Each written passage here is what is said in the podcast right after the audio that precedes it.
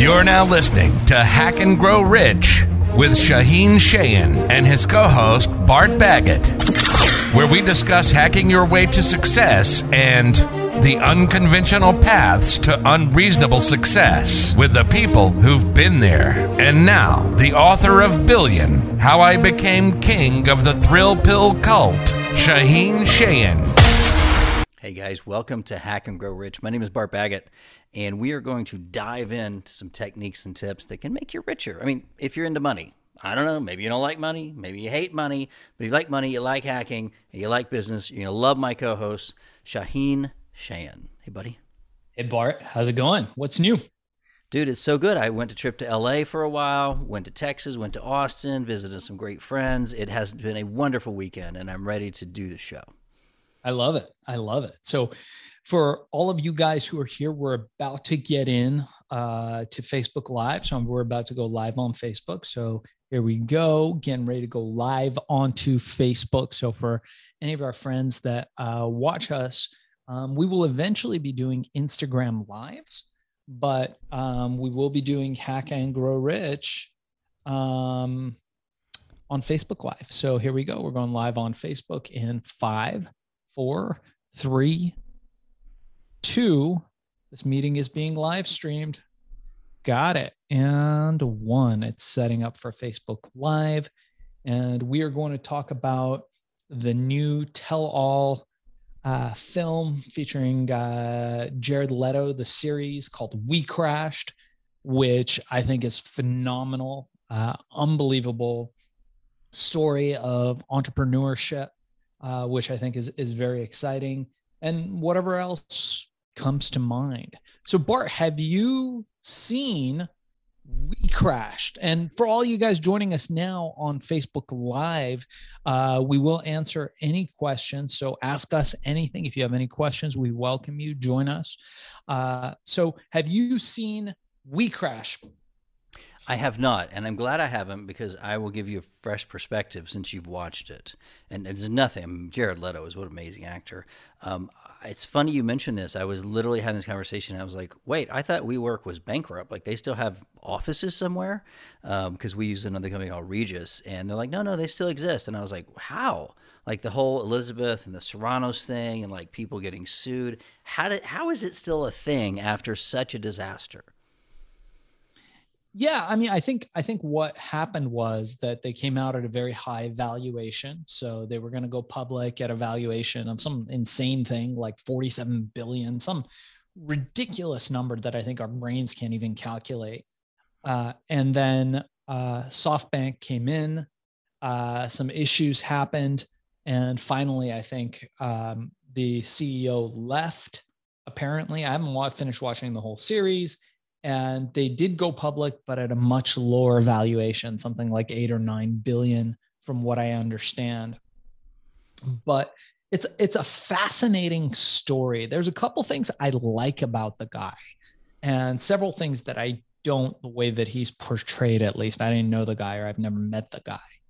Um, one fact that's interesting is that despite all the madness dude walked away with at least a billion dollars. And now, according to the internet, he's worth over $2.2 billion of money, which. Do you think he's fraudulent like the Elizabeth and the Theranos thing? Like, do you feel like he absolutely overspent, lied to his investors, had private? Uh, do you think that he's the guy that shouldn't be a billionaire now, or, or did he create any value in the marketplace? I think the concept is really good and it's something that didn't exist before. We we had companies like Regus and there's a couple other uh, sort of office rental spaces and they were stuffy and you would walk in and they would smell like death on your grandmother's 40 year old couch and they would invariably have a fax machine somewhere. It would be like that kind of thing. So the concept i think was good. So there's definitely some value created. Even even a guy that's eccentric like that uh, uh, and and maybe was not completely on the up and up. Again, I don't know the guy, so I don't want to talk shit about something that I know very little about. But what I can tell you from what I have read about them, you know, they were eccentric, they went off the top, but a lot of it is kind of like, okay, so you get these venture capitalists and you get these investors who put this money in knowing good and well that the company is not profitable. Amazon had that same issue, Apple had that same issue, Uber and Lyft had that same issue. So this is part of the tech world. And the way that it works, I think, is really interesting because it's kind of like a hot potato. So you got this hot potato and it's being passed around, right? And each time there's a couple more hot potatoes added to it and it's kind of being passed around. So the goal for these companies wasn't to create profitability. I don't believe that it was the goal for him, and I don't believe it was the goal for the investors. The goal was to create the hype and to create the share value, and you win by being able to exit before everybody else while the hype is still up. So, for example, I, I don't know if you heard that, like Elon Musk uh, just purchased a big amount of uh, Twitter which is half percent. Yeah, like like a bunch of money. Which is fascinating, and and uh, apparently, allegedly, he's trying to make a bid to buy the company. Now, just the fact that he's doing that, uh, he's made hundreds of millions of dollars just simply by going in and buying those shares because people know that he's bought those shares and it's brought the hype up. Markets are based on emotions more than fundamentals. And anybody who's a master trader. If you look at someone like Ray Dalio or Richard Simmons, um, who's who's who's done that, uh, they will tell you that markets more than anything are based on emotions above and beyond fundamentals. Hope, confidence, and rumor in some cases. Because even though technically insider trading is illegal, everybody wants a tip whether it's from the water cooler or your buddy. They always want to get right ahead of the market. And it's crazy because the, the stock market is so fast. Like it mm. adapts instantly, way before you and I might typically hear of it, unless it's literally inside trading, like the people in the Senate and the Congress did in the early 2020. Right. Uh, tw- Twitter, by the way, is not profitable.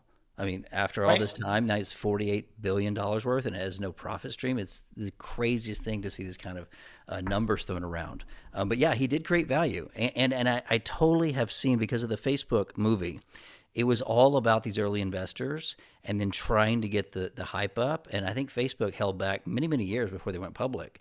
As they went public, they hit the right price and the investors got rich instantly. Either they owned stock and hold on to it or they liquidated and, and they got, you know, a 20 to 1 return on investment where the average investor invests $77 and maybe or maybe not it'll go up once or twice so yeah i kind of get the venture capital world although i've never raised money i think you've raised money before um, fascinating but i just a part of me is like resentful that the guy's worth like $2 billion and i'm not because i didn't lie but i'm going to start lying now now bart baggett company it's we're going to be with a billion dollars send your checks immediately well i think what's interesting is that what he did he definitely created impact. And guys, for you guys joining us now on Facebook Live, welcome.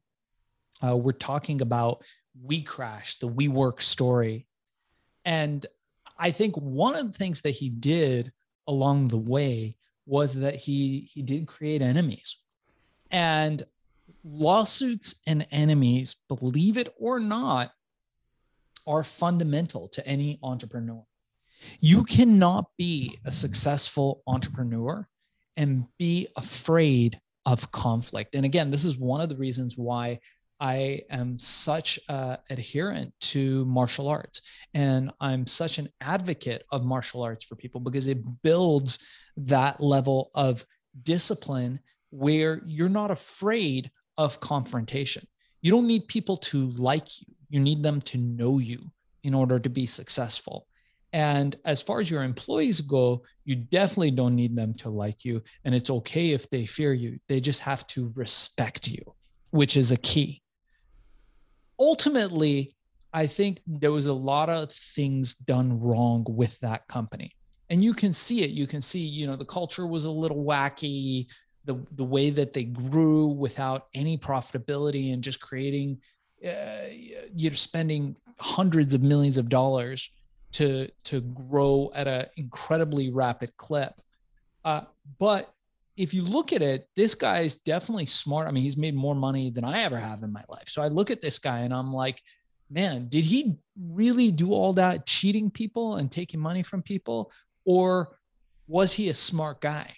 And in this particular case, I suspect that he was smarter than most people, or that he is smarter than most people and, and is able to do that. So you, you look at people like Elon Musk, smarter than most people. There's a reason why he's currently the richest man in the world. You know, Jeff Bezos, the same thing.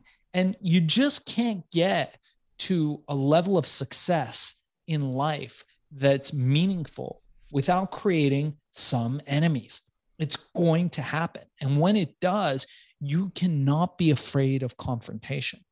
Number one. The second thing I, am constantly telling people, and I'm curious what you think of this part, is that you should never create enemies where you don't need to. So if it's unnecessary, don't do things that create enemies. An old teacher of mine, you know, I would always ask him, I'd be like, hey, you have all these all this power in these particular situations and negotiations. And he would tell me, hey, we don't want to punch the other side without a very good reason and a very good outcome for us. I couldn't agree more. I mean, anytime, and I've, I've read a lot of celebrities talk about this, is they don't read their Twitter accounts. A lot of celebrities don't read reviews because it's very difficult if you get into the mire of those with no voice and no experience to allow them to have a voice. And I think it's one of the one of the downsides of this social media opportunity is people think they're entitled to criticize your 25 year career because they didn't like a movie or you didn't like something you said, or they think they're entitled to cancel you because they didn't like a joke, as we've seen the massive discussion over the last few weeks with the Will Smith episode. Um, so yeah, I think that um, it's difficult to be a celebrity or or do anything with significance without getting attention of the trolls and without people jumping up and hating you. And I've had this. Remember when I was 19 or 20, I started marketing in this little niche of people teaching handwriting analysis and doing forgeries and forensics, and I got so much hate mail because I was 20 years old. And how could he know anything? And who certified him? And blah blah blah. And he didn't come from our school. And I was like guys, this is not religion. This is yeah. just a bunch of people looking at handwriting, trying to figure out if it's a forgery, trying to figure out, like, you know, is a person a nice guy? It was, it shouldn't have been a contentious thing. Right. But as soon as someone thought I was taking over their territory, almost like if I'm flirting with a woman and she's got a boyfriend, like all of a sudden I'm the enemy because I'm saying I'm being nice to his girlfriend. Like, I'm not the enemy. Like, there's no reason we can't all have a nice conversation. So I have found a lot of insecure people are very territorial in even the smallest insignificant markets. And then when you're talking about big celebrities, the Joe Rogans of the world, and um, you know you were doing billions of dollars, you had to have people criticize you. You're booking billions when you're walking on the beach with thousands of dollars in a bag. You probably had competitors. You're probably talking shit about. You. you probably had people telling you it was a bad batch. All, all not true. Why would they do that except they felt intimidated? Yeah, so I'll, I'll, it's interesting. I'll give an interesting exercise to people uh, specifically for this to kind of get over your fear. And this is something that helped me a lot. And it's something I learned from one of my mentors a long time ago. You have to get comfortable with being uncomfortable. It's just a fact of life. And you have to be comfortable with people not liking you. So walk into a setting, preferably with people you don't know into a social setting or a setting where you're in public somewhere uh, where people will naturally say hi to you and don't react when people say hi or acknowledge you. Now, it's a very uncomfortable thing. Most people are not comfortable with this. Like if you go on a hike and people look at you and they go, Good morning. And you just don't say anything. You don't react negatively. You're not rude. You're not polite. You just walk you are under no obligation to acknowledge them. And that does not make you a bad person. It does not make you a rude person. But it puts you firmly within your own power to do that as, as an exercise. I'm not recommending doing this all the time. But if you're one of those people who doesn't like confrontation or gets uncomfortable with confrontation, and it's the kind of thing that's holding you back in life, in business in particular, this is an incredible exercise of what you learn. Because invariably what will happen is is people will go oh so rude or they'll say something. And you stay in your bubble and continue to walk down the path of where you're going right? You're not rude. You're not doing anything. You're just not acknowledging whatever their greeting is okay? So what happens is you start to learn that people's reactions to you is all about them and not about you. And you come into a place of power where eventually you'll be okay. You don't want to do this exercise too much, but if you're intentional about it and you do it every once in a while, I do it every once in a while. I go biking or hiking in the mountains and I see people and they're like, Hi, good morning. And I just don't say anything. I'm not rude. I don't smile. I have zero interaction with them. And I'm okay with that. And sometimes I hear them, eh, you know, whispering, oh, he must be having a bad day. He must be all the projections that they have. But at the end of the day, I'm I'm standing firm in my knowledge of who I am. And if you can get to that point, you become indestructible in business negotiations. I had a similar uh, thought process when I was about 15 years old, when I first started learning psychology and cognitive psychology. And, and one of the tips was, hey, if you want to be less sensitive to criticism, here's something you can do. Like whether it was graphotherapy or whether it was a meditation. But he's like, you know, you're too sensitive, Bart. You care too much what people that you don't know think. And, and I think that's a very common problem because you're worried about someone on the internet. Like, you can never let, I mean, if you're trying to make everybody happy and everybody like you, no one's going to like you. You have to take a strong, strong position. So, so I made an effort to do that, and I think I've changed my personality uh, uh, wildly since then. I raised my self-esteem. All these things are part of the cognitive psychology information that you can study and you can learn. But what was interesting is I think I went from like being too sensitive to being too aggressive. Mm. And so I like, I don't care. I don't care what you think. I don't care if you like me. And so my jokes were a little bit more inappropriate. I didn't have mm. as much diplomacy. I, I probably was kind of an a hole for a few years while I figured out, like, I don't want to care what they think, but I, but I, but I do actually want to be mindful of people's feelings, especially people that I respect. But, but, but, but strangers uh, have no right to affect my emotions. Um, and I want to ask you a question because I've got a, a, new friend of mine who's who's Persian from your culture, and and she believes that her entire culture is based on status, and so it so annoys her when she's just totally consumed by someone not respecting her. Is that a Persian thing? Because it feels like it's also an Asian thing and a Chinese thing with grades and status. I feel like it's it's permeates the world, not just not just Persia. Yeah, so you're talking about Eastern cultures. And it's and it's funny because it's it's a very bifurcated psychology and i'll tell you why. So from eastern philosophy we get zen.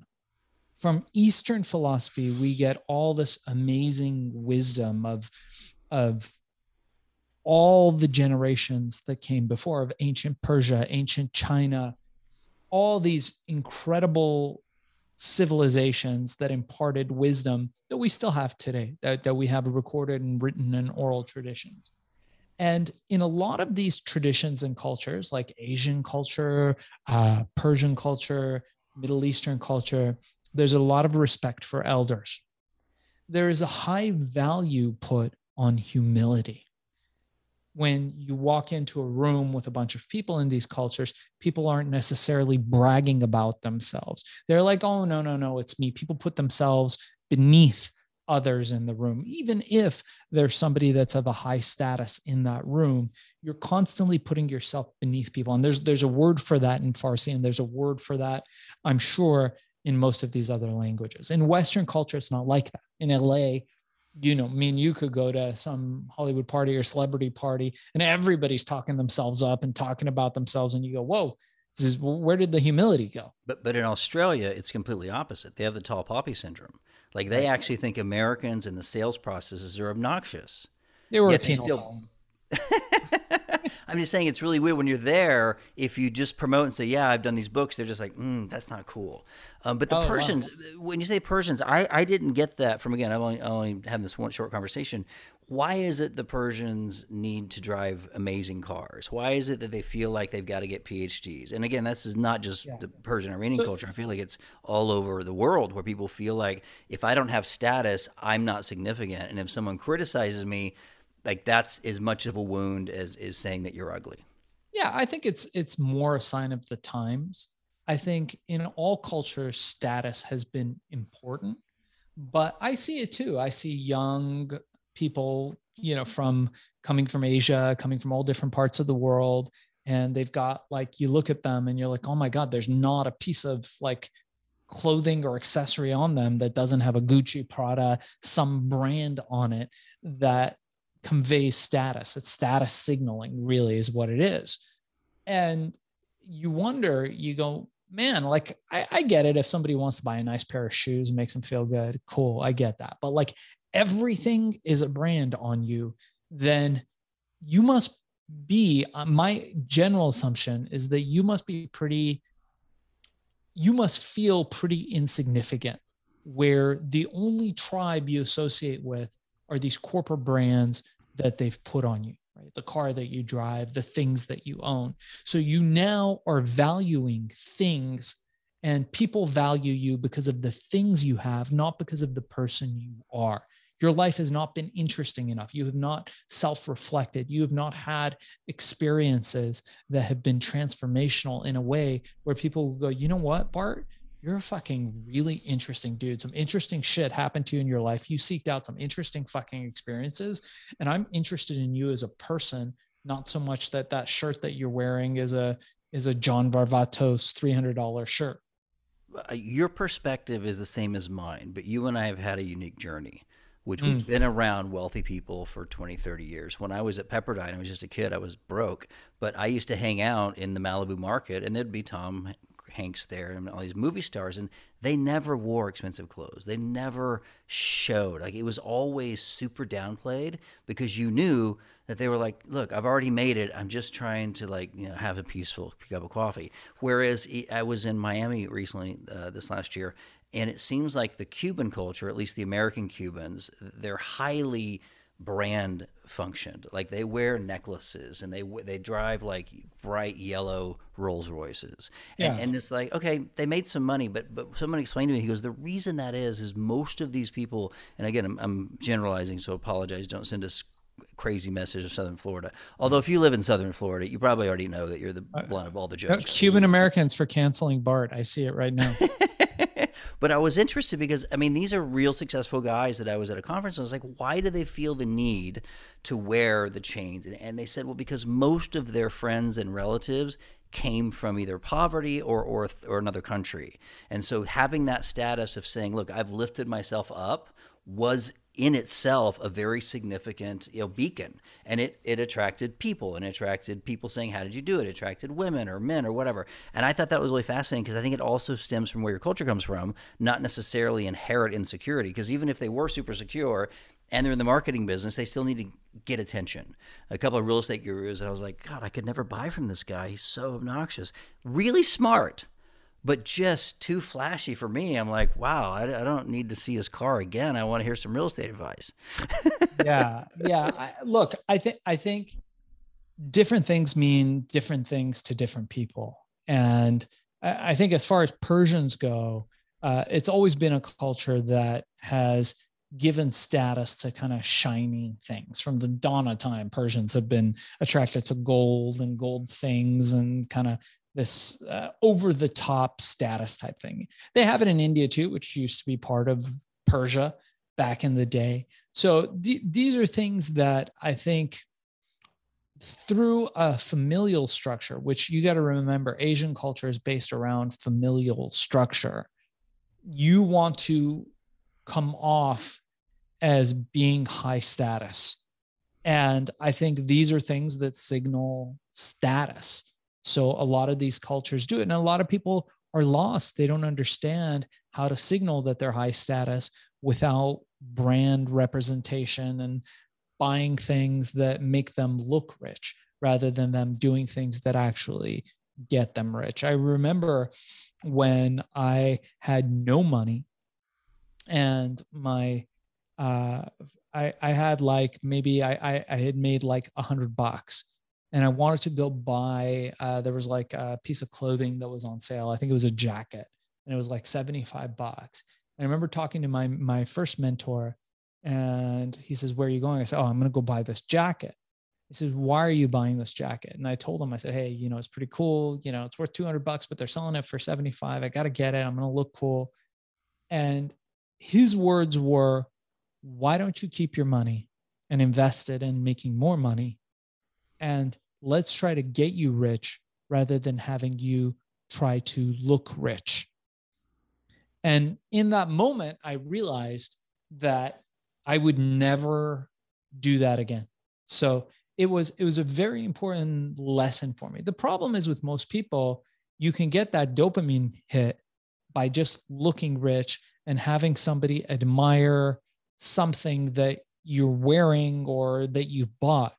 But what they have to realize is that that's really a it's a fool's game because it's much better to have somebody appreciate you for some cool thing that you've done, some inner experience that makes you who you are, that creates the vibe of the person that you are, rather than something that you bought. Any idiot can go out there and rent a fancy car, buy a car, buy a thing, and and show it off.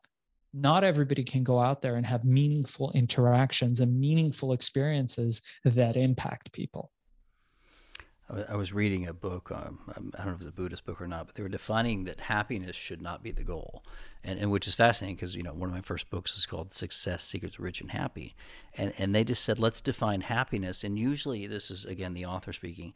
Happiness is what happens when the outside world gives you something. Uh, someone gives you, someone gives you, your lover gives you a compliment, that there, someone gives you a gift. You have this emotion of happiness, but it always fades because it's coming from somewhere external such as a compliment or a status or even even a brand fades in a couple years. But they said the joy should be the better goal to live a life of joy, a journey where you're joyful both in the good times and bad. And I really like that distinction because happiness, if you're just chasing happiness, then you're chasing events and stimulus from the outside that would then make you happy. Obviously, you can mm. make yourself happy, but I think I think the word joyful really struck a nerve with me so that you could aim to be joyful, not necessarily because I can be joyful when I'm sad. Mm. Like I can have joy and appreciation even after someone's passed away. Like obviously happiness is not the proper emotion. Just like the Facebook emojis were not really appropriate for tornadoes. you know, like like, hey, I just survived a tornado. Like, yeah, my dad just died. Like, like obviously that's not the right emotion. So I love that distinction where if your mission is joy, then it's not always happiness. And I think it goes back to the thing. If your mission is to get a dopamine hit from some validation externally, you're setting yourself up for a life of constantly chasing status, which is in the end very, very difficult to maintain. I agree. And I think with that, we can probably, you can take us out. Bart, if people want to get a hold of you and get closer to being happy, how do they do that? Hey, I got a couple of cool books. One's called The Magic Questions, one's called The Success Secrets of Rich and Happy.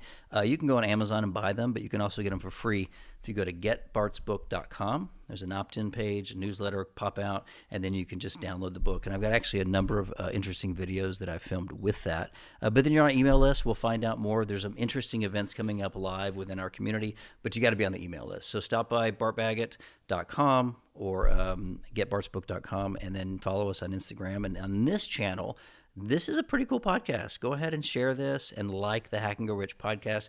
I know if you're watching on Facebook, you're on the podcast, but I think Shaheen, it's on all the podcast platforms, and you'll yep. tell that and you'll talk about your Amazon course because I love what you're doing with, with helping people create that eh, secondary income on Amazon yeah. So if anybody's interested, check out the Amazon course. It's FBAsellercourse.com. That's FBAsellercourse.com. That's where we teach people how to create recurring streams of revenue on Amazon.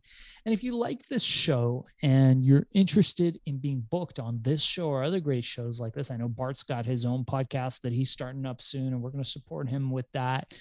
Um, and uh, there's a lot of other great podcasts out there. If you feel you have a story that should be heard, reach out to us at podcastcola.com. Go to podcastcola, C-O-L-A dot com and reach out, book an appointment. And let's see if we can get you booked on Hack and Grow Rich and some other great podcasts, including Bart's show. And for anybody that's interested in getting a hold of me, my direct email, darkzess at gmail.com. That's D A R K zess at gmail.com. I answer all emails directly. It might take me a minute. And I hope you guys have a amazing weekend. We're going to have some great guests coming up. Hey man, thanks for hanging out with us, Shaheen and Bart here. Hack and Grow Rich. Hit subscribe and like, and we'll see you next week.